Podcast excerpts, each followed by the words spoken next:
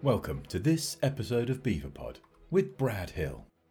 Hello, and welcome to another episode of Life in Equine Practice What Makes Us Tick. I'm Brad Hill, your host, and this is the podcast that talks to my guests about their careers, their paths, and their journeys, and how they've managed to get to a role where hopefully they feel that they are valued and they are fulfilled. We also look at their failures or their perceived failures and hopefully, on a little bit of reflection, they can see those as actually an opportunity to grow and fail forward. So I'm really excited. We've just finished Pride Month, and I really wanted to speak to someone else who was part of the LGBT plus community. So where did I look? I looked on the Facebook BVLGBT uh, page, which is the British Vet LGBT group, and found a committee member, Ben Currow. So, Ben is a 2014 Bristol graduate. He completed an internship at Bell. He's also done a very short stint in mixed practice in Sheffield. He joined Liverpool and completed a residency and a CERT AVP. As part of that, he did a bit of research into retrospective sarcoid surgery and he has now been at Liverpool for I think around five years, and he is known as a lecturer and advanced practitioner.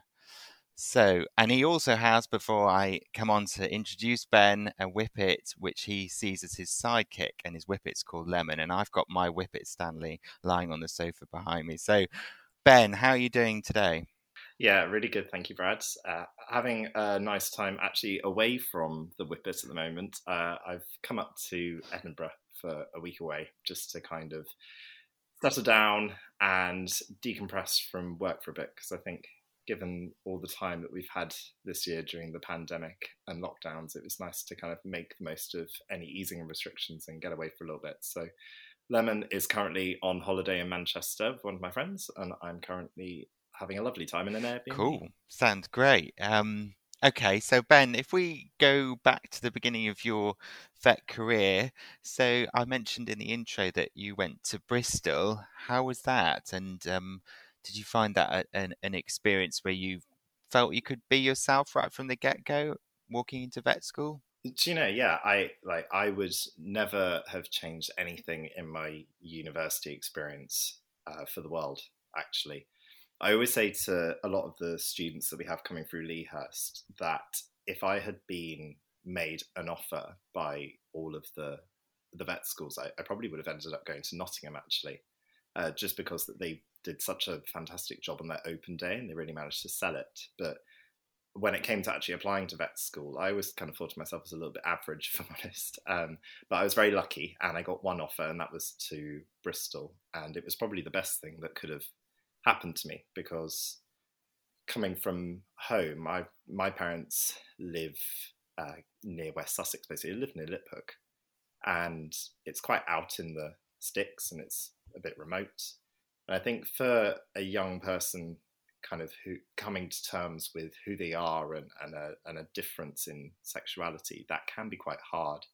And so being able to go to a relatively cosmopolitan place like Bristol that has a good amount of diversity and culture, that was a lot more like eye opening for me, I think. And it was something that was helpful in getting me to discover kind of more about who I was and and what I wanted to be in terms of my personal life. Yeah, I would agree with that actually, Ben, because I went to London and I uh, was brought up in West Wales, and you couldn't see another house from my parents' house. So I saw London, particularly Camden, where the vet school is, as a real opportunity to explore who I really was and, and perhaps um, find out where I sat really within the community. So I'm going to jump straight in, Ben, and ask: Did you were you out when you went to uni, or did you come out while you were at Bristol? I, I hate the term "out," but I've I've used it. It's a funny thing to kind of have a problem with, I guess. um, in terms of like not liking the word out, but I've kind of embraced that term actually. I feel like it is something that should be celebrated more than kind of making you feel reserved and and so now I would say to people that like yeah I, I I was out when I came to uni but I had made my way all through my school and my sixth form experience having been in the closet and in my own mind I had actually come to terms with who I was while I was at school kind of I, I reckon I probably felt like I I was gay from the age of 13 or 14 but I was so embarrassed and scared by that prospect. I kind of just tried to hold it to myself because I didn't want it to change how people felt about me. And during that time, I remember thinking, like, I just don't want to be this. I don't want to go forward like this. I just want to be normal, whatever normal might be.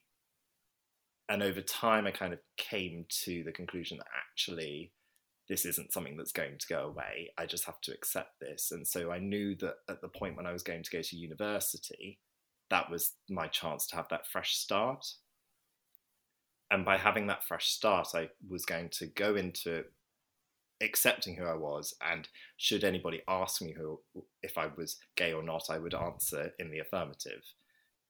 And because of that, it was a very last minute decision to kind of tell my parents before I went away to university. And I'd probably say that's actually a bit of a regret in my life. I, I wish I had told them sooner. But you just don't know how your parents are going to react. It doesn't matter. I, I genuinely feel it doesn't matter how well you know them. I, there isn't a great prediction as to what that is going to be. And so, two weeks before I was packing my bags and heading off to Clifton, there's I sat in the middle of the sitting room floor, my parents both staring at me like, what is this child doing? And I was like, there's something I need to tell you, and I'm really struggling to find the words to say it. And I remember rambling about something completely random, trying to get myself onto the topic and really struggling. And it was my dad who was the one that then said, Are you trying to tell us you're gay? And I was like, Yes. And there was this silence. And they both sort of stared for a moment, and then they did the thing that all parents should do, and they both in unison just kind of went, "Okay, that's fine," and you're like, "Okay." And in the tone of their voice, it's like, it's fine, but it might not be fine. But their instinct was to be like, okay, just pretend like everything's normal. And this is fine because if we don't react properly, this child is going to hate us forever. And I'm very appreciative that they did that. But what was a bit disappointing for them was I, I told them and then I disappeared. You know, I went away to university, I was having the time of my life, and I, I just didn't really speak to them. And I think they actually had quite a lot of questions that they wanted to ask, but they didn't feel like they could ask over the phone. And there were occasions later on in our relationship whereby I think they, they made it clear that they would have liked to have been able to speak to me a bit more about it.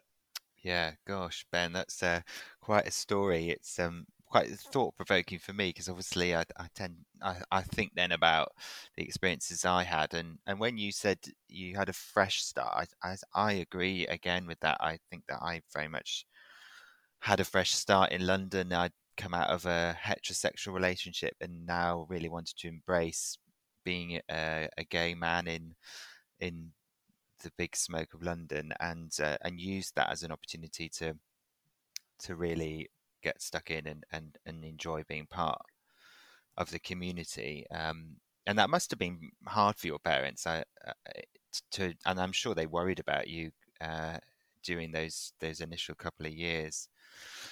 And when you when you were at vet school, Ben, did you feel then that if you were if you were in an environment that you felt very comfortable, that that maybe your career choice in terms of your species should actually um, what I'm trying to say is, did you ever sort of see any role models with either in small animal or equine who were part of the community who made you think, do you know what?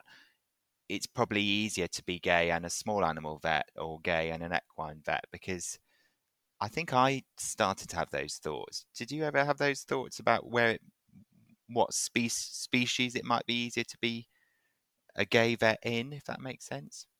Do you know, I, I actually think that never fully occurred to me in terms of trying to make the choice as to whether I would be uh, a different kind of vet from from being an equine vet. I mean, when I was at vet school initially, I I was determined that I would never become a horse vet because I came from quite a privileged background and I always had horses as a child and I had ridden to a reasonable level until I was about 18.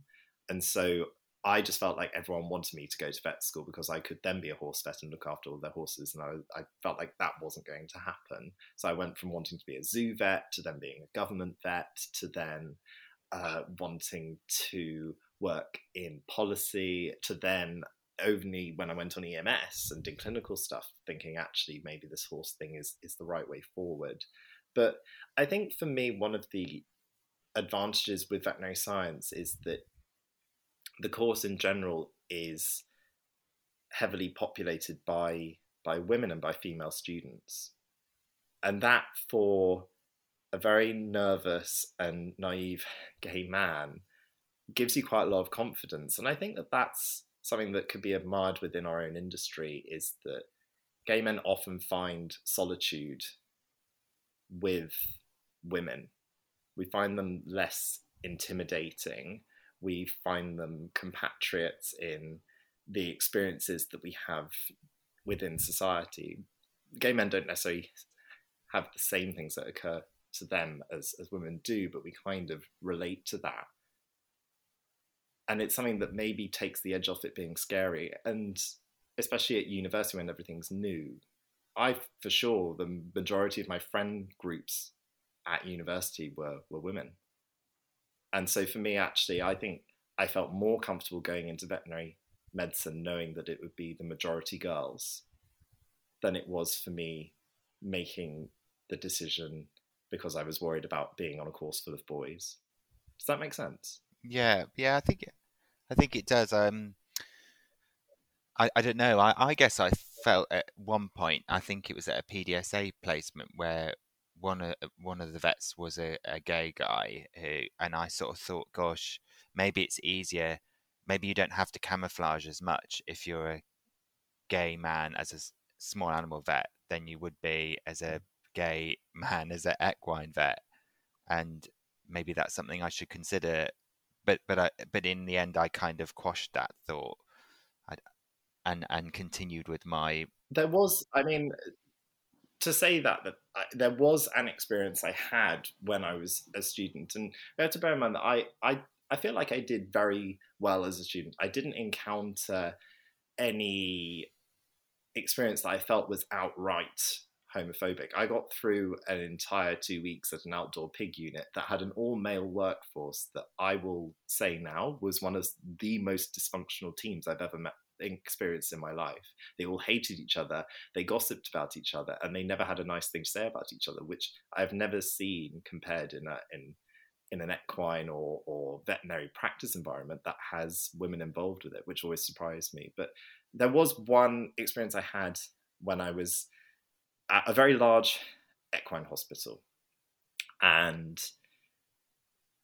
a conversation was struck up in theatre whereby I, I was singled out mainly because I, I was a boy and I was at Bristol, and the person doing the surgery had also graduated from Bristol. And so he showed it more of an interest. And his words were, "Oh, so you went to Bristol? Oh, that's that's great. Are you enjoying it?" And I, I, said, "Yeah, yeah, I'm really enjoying it." And he followed it with, "Oh, well, that's great. So are you any good at drinking then?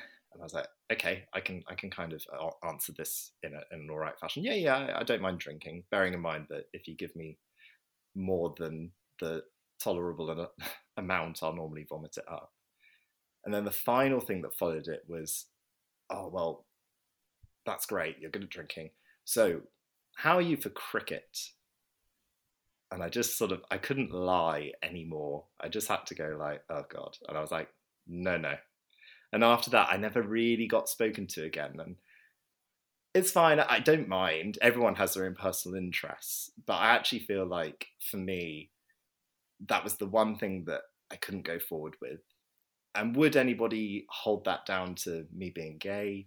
Maybe not. But if you were to ask a population of LGBT plus people and ask them about things that make them feel uncomfortable, discussions surrounding sports and things like that are definitely the things that hold them back because we're the kids that were at school that probably didn't play that much sport.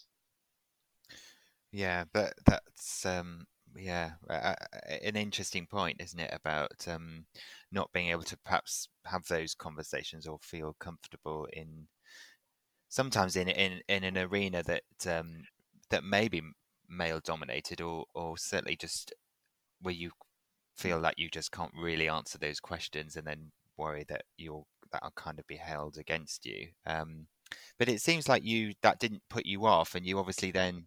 Well, it, it, it's just that was the one thing that kind of made me think like, is, is going into equine going to be the right thing for me? More to the point, I think it, it's influenced me towards making a decision as to whether or not I would be well suited to maybe more intensive environments, should we say, like sport horses or racing, things like that.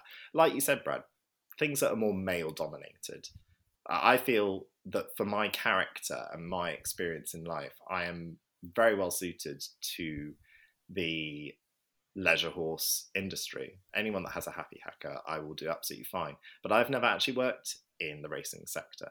I don't have the experience for that. But in my mind, do I feel intimidated by it? Yes, I, I probably do.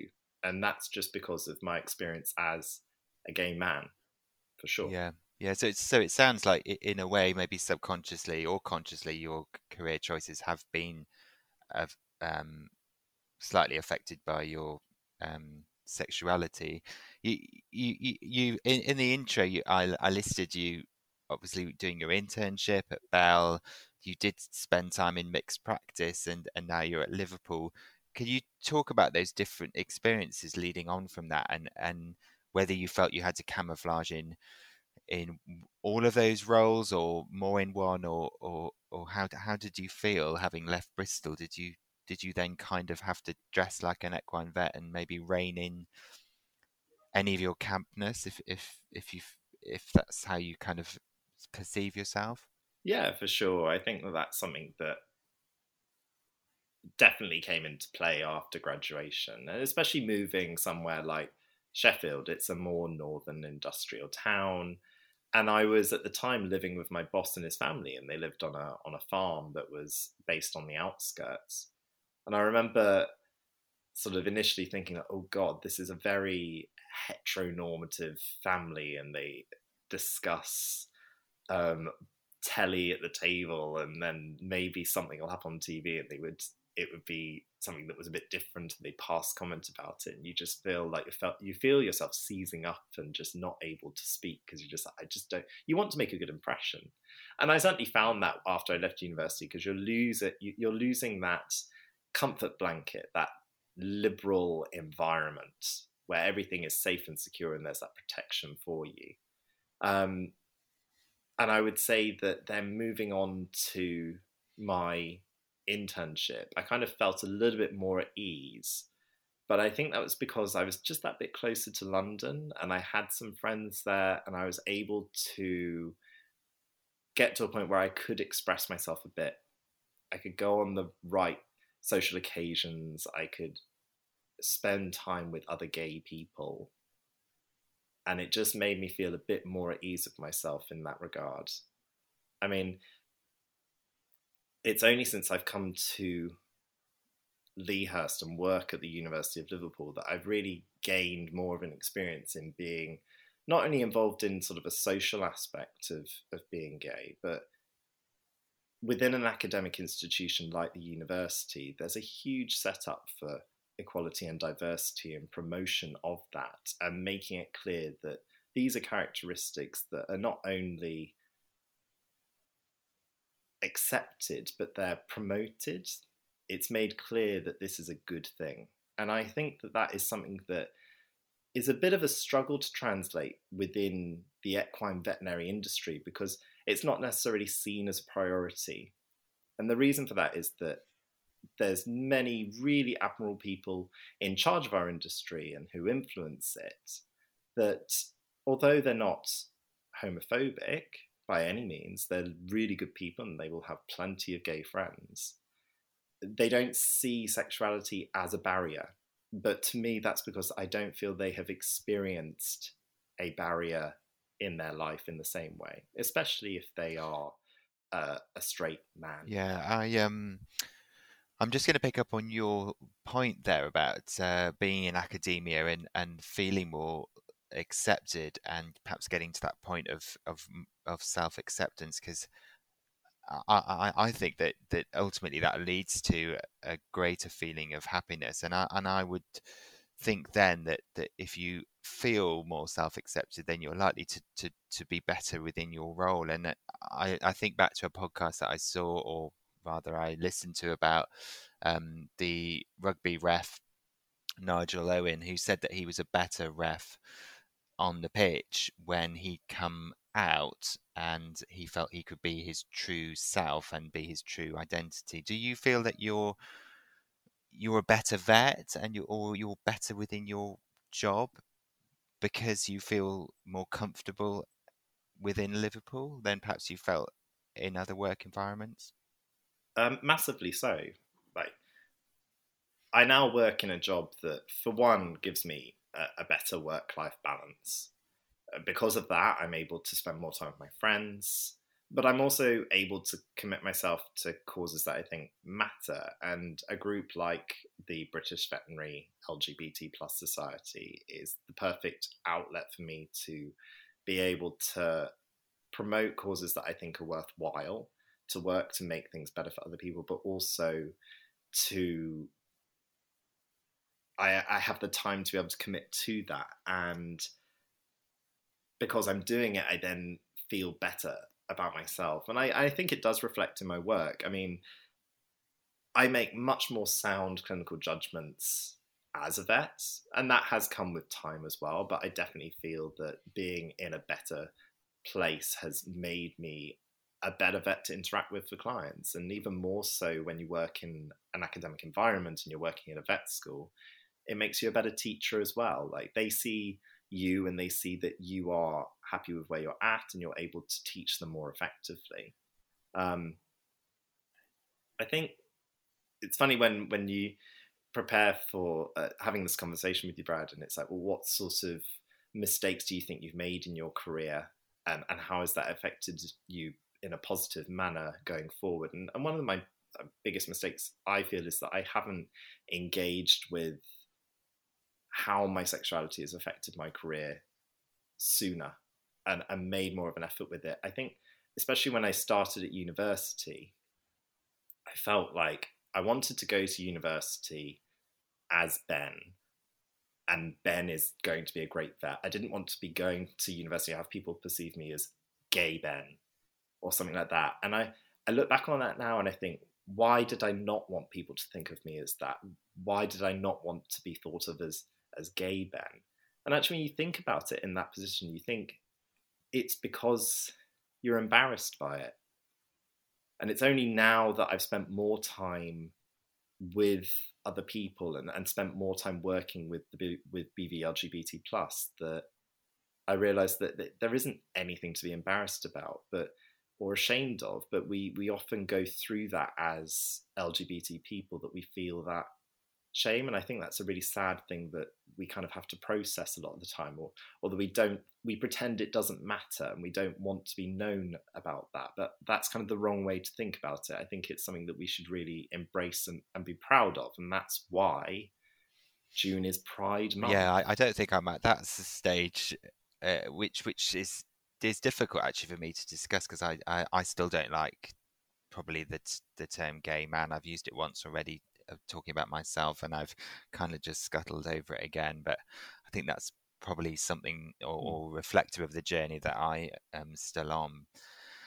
Um, ben, you talked about your interactions with clients, and and you you now are in a supportive environment or an environment where you feel you can be your true self. How do you manage those interactions with clients where they perhaps make a slip up about your sexuality? So they might, I mean, the one that springs to mind for me would be when they start talking about my other half and then they say does she also ride horses or does she work with horses so how do you manage those slips by clients do you do you pull them up on it or do you just go along with it that's a really interesting question. And I think from the perspective of someone that works with BVLGBT plus, I would say to you, I'd always call it out. But I know for a fact though in my own experience, when I don't know someone that well, I, I would probably just kind of let it go over my head to begin with. Especially in my early career, I would never have thought of correcting it because I was like, well, I just want them to like me, so I'm just going to go along with what they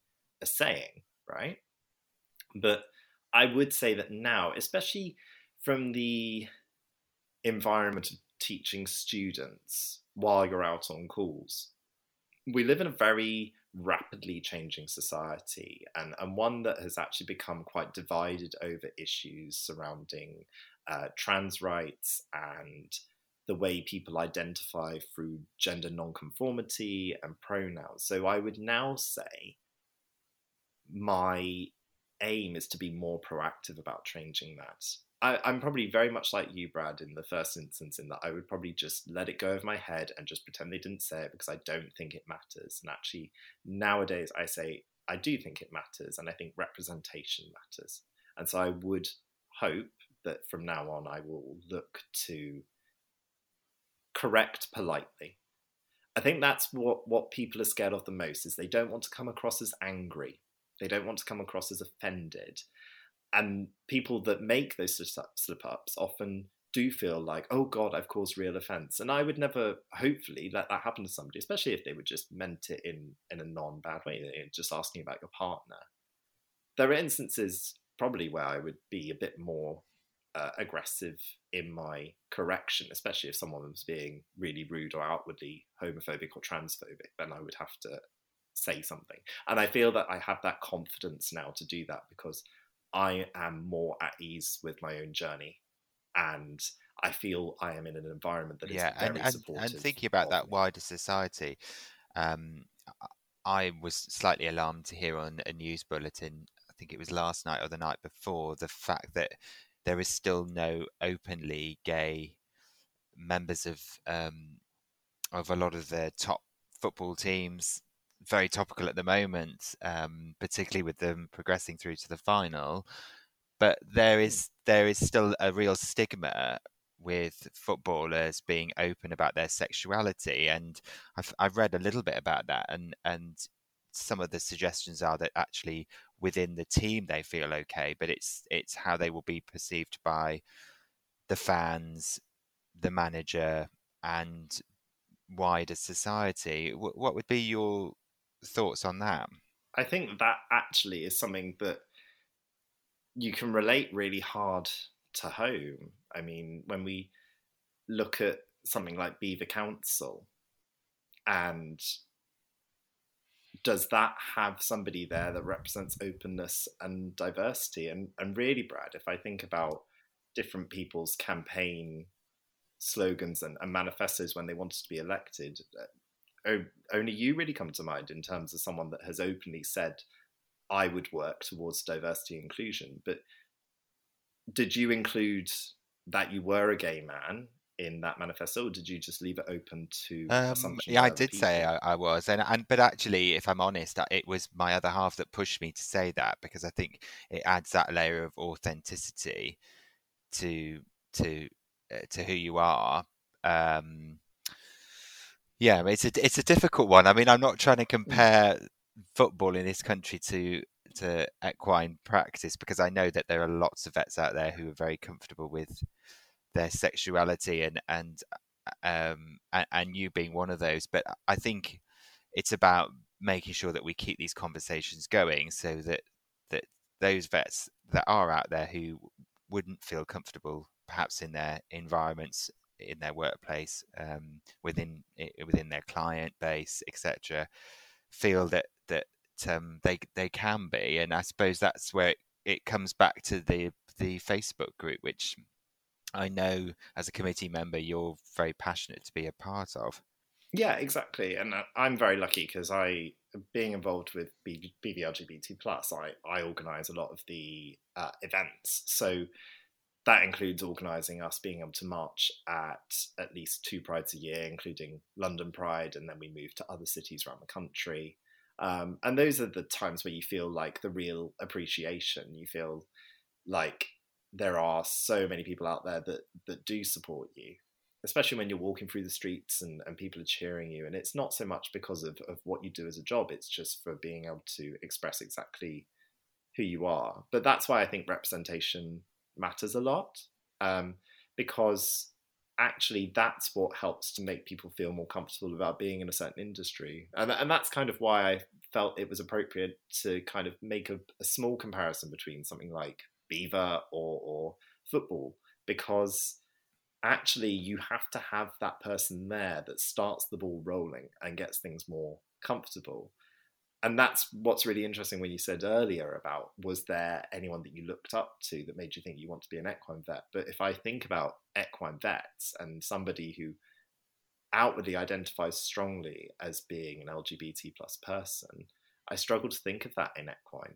And so that's why i think that going forward, we should really think about how do we as an industry look outwards to make sure that we are appealing to yeah everybody. and i think we could sort of debate that and and uh, discuss that um, which is a really valid topic and and hopefully we're just by doing this podcast we're talking about it and, and creating an opportunity for further discussion for for people um, who are BEVA members um, thinking about allies in practice, how, how do you feel about um, people making you feel supported, um, but but not sort of belittling you? So, um, how, you know, because sometimes we we get allies in practice who say, "Oh, you know, we we did that for you to make you feel more comfortable because it must be hard for you."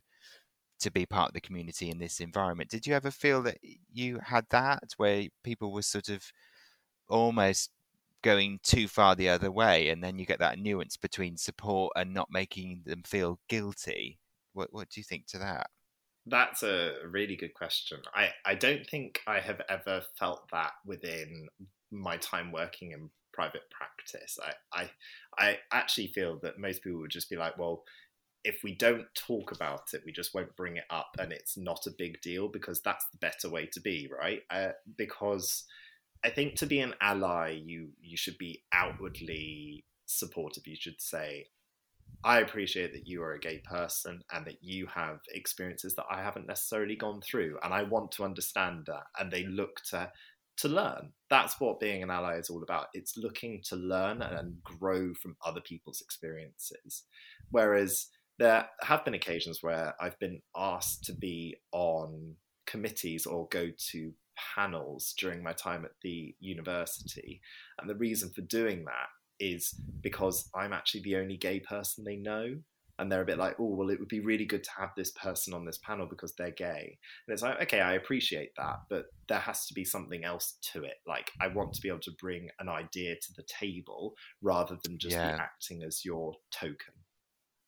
Uh, I don't know if actually you maybe have experienced the same thing while while you've been at, Nottingham, maybe. But that that's the difference is when you then have a big institution that works under the premise of being very positive surrounding diversity and equality, you, you do want to be asked for something else rather than just it being based on your sexuality. Yeah, and I think I'm quite lucky at Nottingham. So I, I am the LGBT champion. It's the only time I feel like I've ever been a champion in my career. But but actually, it, it, it's nice because it, I I really then feel that I can take the role and um and and hopefully improve um, equality and diversity within the community um, at uh, Sutton Bonington for staff and students. So yeah, it's uh, it's about it being done in the right way um, rather than like you said, just being rolled out as the as the token gay. Um, ben, uh, I know you've probably touched. That's a great term. Yeah. Oh dear, I know you've you've probably touched on some of these failures, but um, do you want to just talk to us about your failures now? I, I know they may not be tra- sort of the traditional failures that we've had on this podcast, where you feel you've made a clinical slip up. Um, but but I'll let you kind of elaborate. Do you want to kick off with with your failures? Yeah, I mean, we we've covered in a reasonable amount of detail, like my own personal uh, failure reflecting to not really come to terms with my own sexuality properly. I know I went to university and said I would be out, but it still took a number of years, if not when I started working, to really process and feel comfortable with myself. But that kind of reflects a little bit back onto one of the other failures that I came across in practice, which comes down to communication. And I know that really communication is probably the root of a lot of our our failures but i just i always tell the students about this one because i just feel it's very important one to talk about. And that was a time when when i was working uh, as an intern and we had a horse in that had had a really nasty choke episode and and had a pleuropneumonia as a as a result and we've been treating it for a good week and a half, and essentially it was elected to put the horse to sleep. Uh, and that was very sad. And the, the senior vet in charge had spoken to the owner over the phone and, and explained everything, and she had agreed that the horse would be put to sleep and, and that that would then happen. Uh, and she came in to to see the horse in the evening, and it was during a time that we were very busy. Uh, and during the period where she come to visit, she had then been noted to be in the stable with the horse by somebody else, and, and then she left without saying anything. And so during the course of the night, I was in charge, and I decided, well, look, we'll just kind of keep this horse here for the moment uh, because I wasn't able to speak to the senior vet in charge. Like, did I need to put it to sleep there and then, or were we waiting, or, or whatnot? And the following morning came, and I bumped into the, the senior vet in charge, and they said, "Oh no, that's fine. Is is is this horse still here? Right? Okay, yeah. No, I've spoken to the owner you can put it to sleep. That's absolutely fine. Crack on. So being the the doting and very efficient by that point intern that I was, I was like, okay. So I sorted out the morning meds and I did a bandage change. And I took the horse out the stable. I put it to sleep and I went back and I did an ultrasound on something. And I went back to my desk. I was doing my referral letters and typing up some of the files. And then one of the receptionists comes into the office and she's looking at the whiteboard where we have our list of patients. And she goes, um, why is stable number five empty? And I was like, well, what do you mean? She's like, well, wasn't there this horse in there? And I was like, yeah, but I, have I've been and put it to sleep. I was told to go and put it to sleep. And she sort of looked at me and she was like, oh. And I was like, why are you making that face?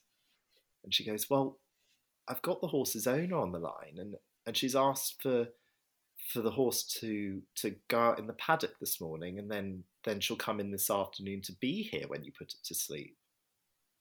And of course, there was this moment of horror because we'd already done the job, and that's what I'd been told to do. And so I immediately get on the phone to the senior vet, and I'm like, "This has happened. She thinks it's being put to sleep this afternoon, and I've already done it because you told me to. And equally, this vet was horrified as well and was like, right, don't worry, I'll ring her now. And the events that then followed from that were some of the hardest that I've probably had to go through in in veterinary practice. And not to say it went on for ages, it was more just that day because the owner then wanted to come in and see the body, and that's fine she came in with a friend, and for some reason, the responsibility fell to me to take them where the body was. So I already feel awful enough that I have put this horse to sleep and the owner wasn't able to be there. And then we're going up towards where the body is, and just as we come around the corner and we see it there, the owner, of course, bursts into tears and she's really crying and wailing. And she has this friend with her, and the friend just started screaming at me and she's saying things like, This is despicable, it's disgusting, how could anyone do this? Someone has stolen this woman's last moments with her horse. It's unacceptable. How dare you? You people are awful.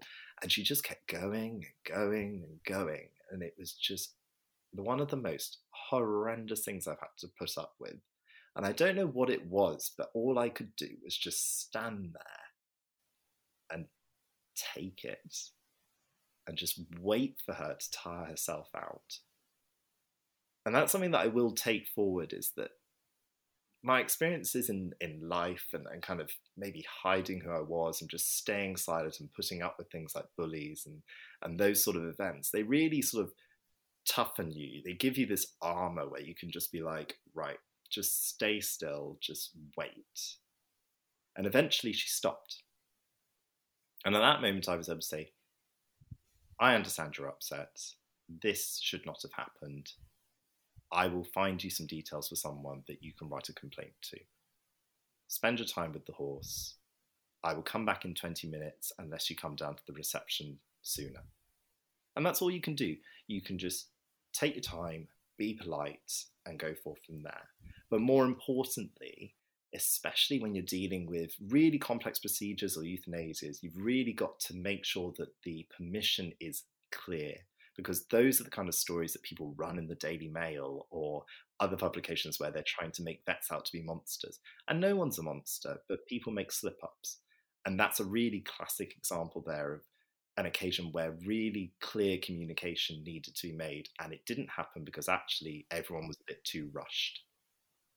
Yeah, gosh, that's a, a pretty uh, difficult story. I'm, I'm sure a story that that resonates, like you said, uh, Ben, with lots of the listeners about when perhaps you've had a busy day or things have slightly kind of slipped the net, and you get that sort of that Swiss cheese model where one thing comes on top of another and another, and then eventually this real hiccup has occurred, and kind of wondering how that's happened. But um, but but like you said, you can kind of take that perceived failure and actually realize that it was probably part of the growth and development and has actually made you into the vet that you are now and, and a vet then that can share those experiences and hopefully benefit the students that, that you teach. So um, thanks for sharing that that powerful story.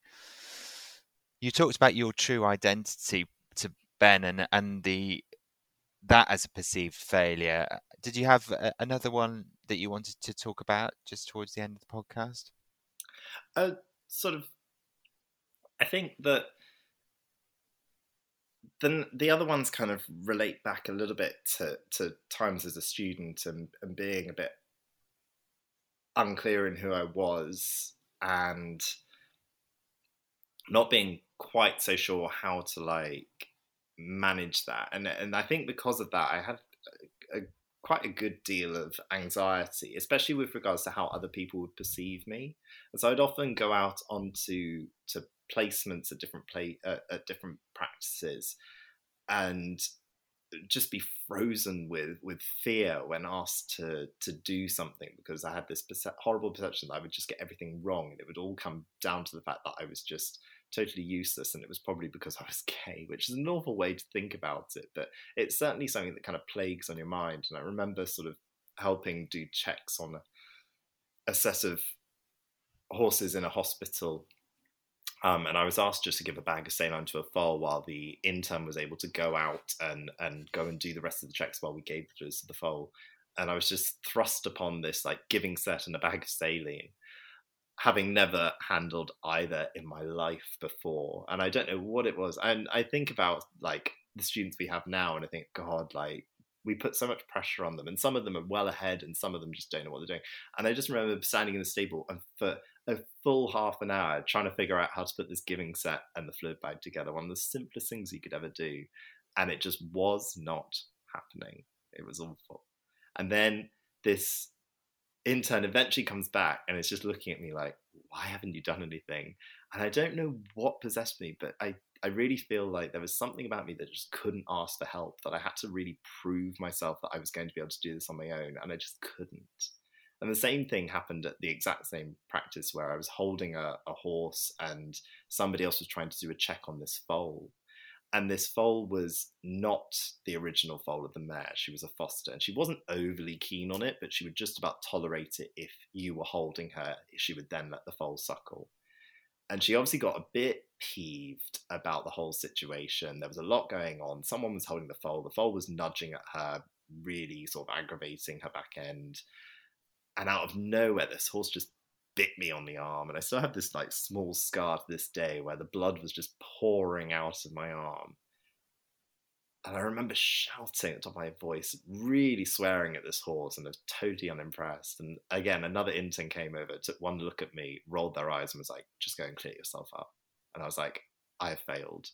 I am this boy that has come along, this weedy child that just doesn't know how to do anything. It's completely useless, and I'm never going to make it in this world. And of course, that's not true. But certainly, I would be able to go into those situations now, and I reflect on what happened as I when I was a student at these places. And I think I'm so much more confident in myself that I would manage that appropriately. But also, I think about when we have young vets coming through now, is that you have to take your time with them. You cannot expect the world. There are very good students out there, don't get me wrong. There are some people that we would perceive as having really good common sense, and that's fine.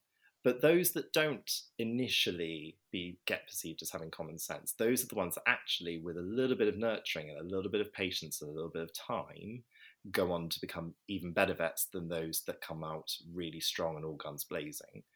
And that's what actually really has influenced me to go towards the the teaching route as well as being a vet is because I feel like I was that student who was nervous, who was unsure, who didn't really know who they were or what they wanted to be. And this is an opportunity to say, this isn't scary. This is actually something that you can enjoy. And that's something that we should really promote to new graduates when they come out because it is scary. But with the right level of support and the right teaching tools to begin with, we can make this a really fun job to do early on.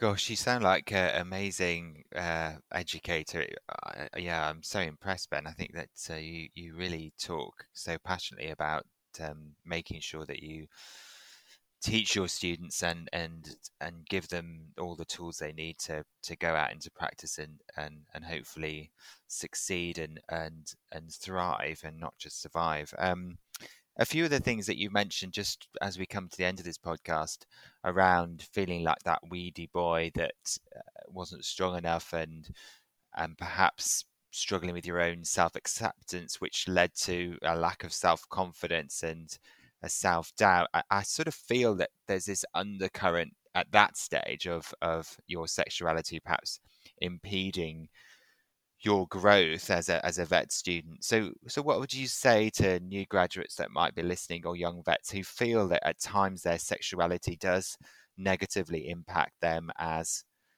either vet students or vets? Um, what would you say to them as a as a final take home message? That's a really great question. Uh, you don't want to sound like corny or anything like oh believe in yourself or it'll get better or something like that. I think i just find that that's really unhelpful actually because that's what everyone says. I think for me i always think it's important to really ask yourself what do you enjoy? So that can be from something really small like going out and seeing your friends or listening to music or going to a concert or going out for dinner right? Uh, or you can then look at the really big things if you're really motivated which is like running a really successful practice or you want to be on BEVA committee. Um, or it could even actually be that you just you really enjoy work. But for me the happiest i've ever been in a job is actually in the job that I have now. And it's not because that the clinical cases that I see are any easier. Yes, I'm more experienced. I find it easier to work through a problem. But actually, the reason I love it so much is because I've been afforded the time to be able to go out and do the things that I really enjoy and pursue the passions and causes that I think are really worthwhile. I love seeing my friends. I like being involved in committees that help me make other people feel more accepted and more comfortable. And that makes me a much better vet. And I think if other people are able to think about what do they enjoy doing the most, they become happier individuals and they become better vets as well. Ben, that's a that's a great take home message, and I feel like we're sort of moving now um, beyond LGBT which I think is a good thing in some ways because we're now thinking about values and making sure that our students really understand who they are, what's important to them, and then aligning those values to their career goals. So that for me is um, something that I try and teach my students. Ben, thank you so much for coming along today and talking to me about your experiences and your failures. I think you've been a, a, real inspiration. And for those listeners out there, please join the BVLGBT Facebook group. I think it really is a, a place of, of support, uh, and, and, I'm sure there are loads of people out there that um, can share experiences and share stories. Thank you, everyone. Catch up soon. Bye. This episode of BEVApod was produced by BEVA. For more details on the benefits of your BEVA membership and the products and services offered, please go to our website at www.beva.org.uk.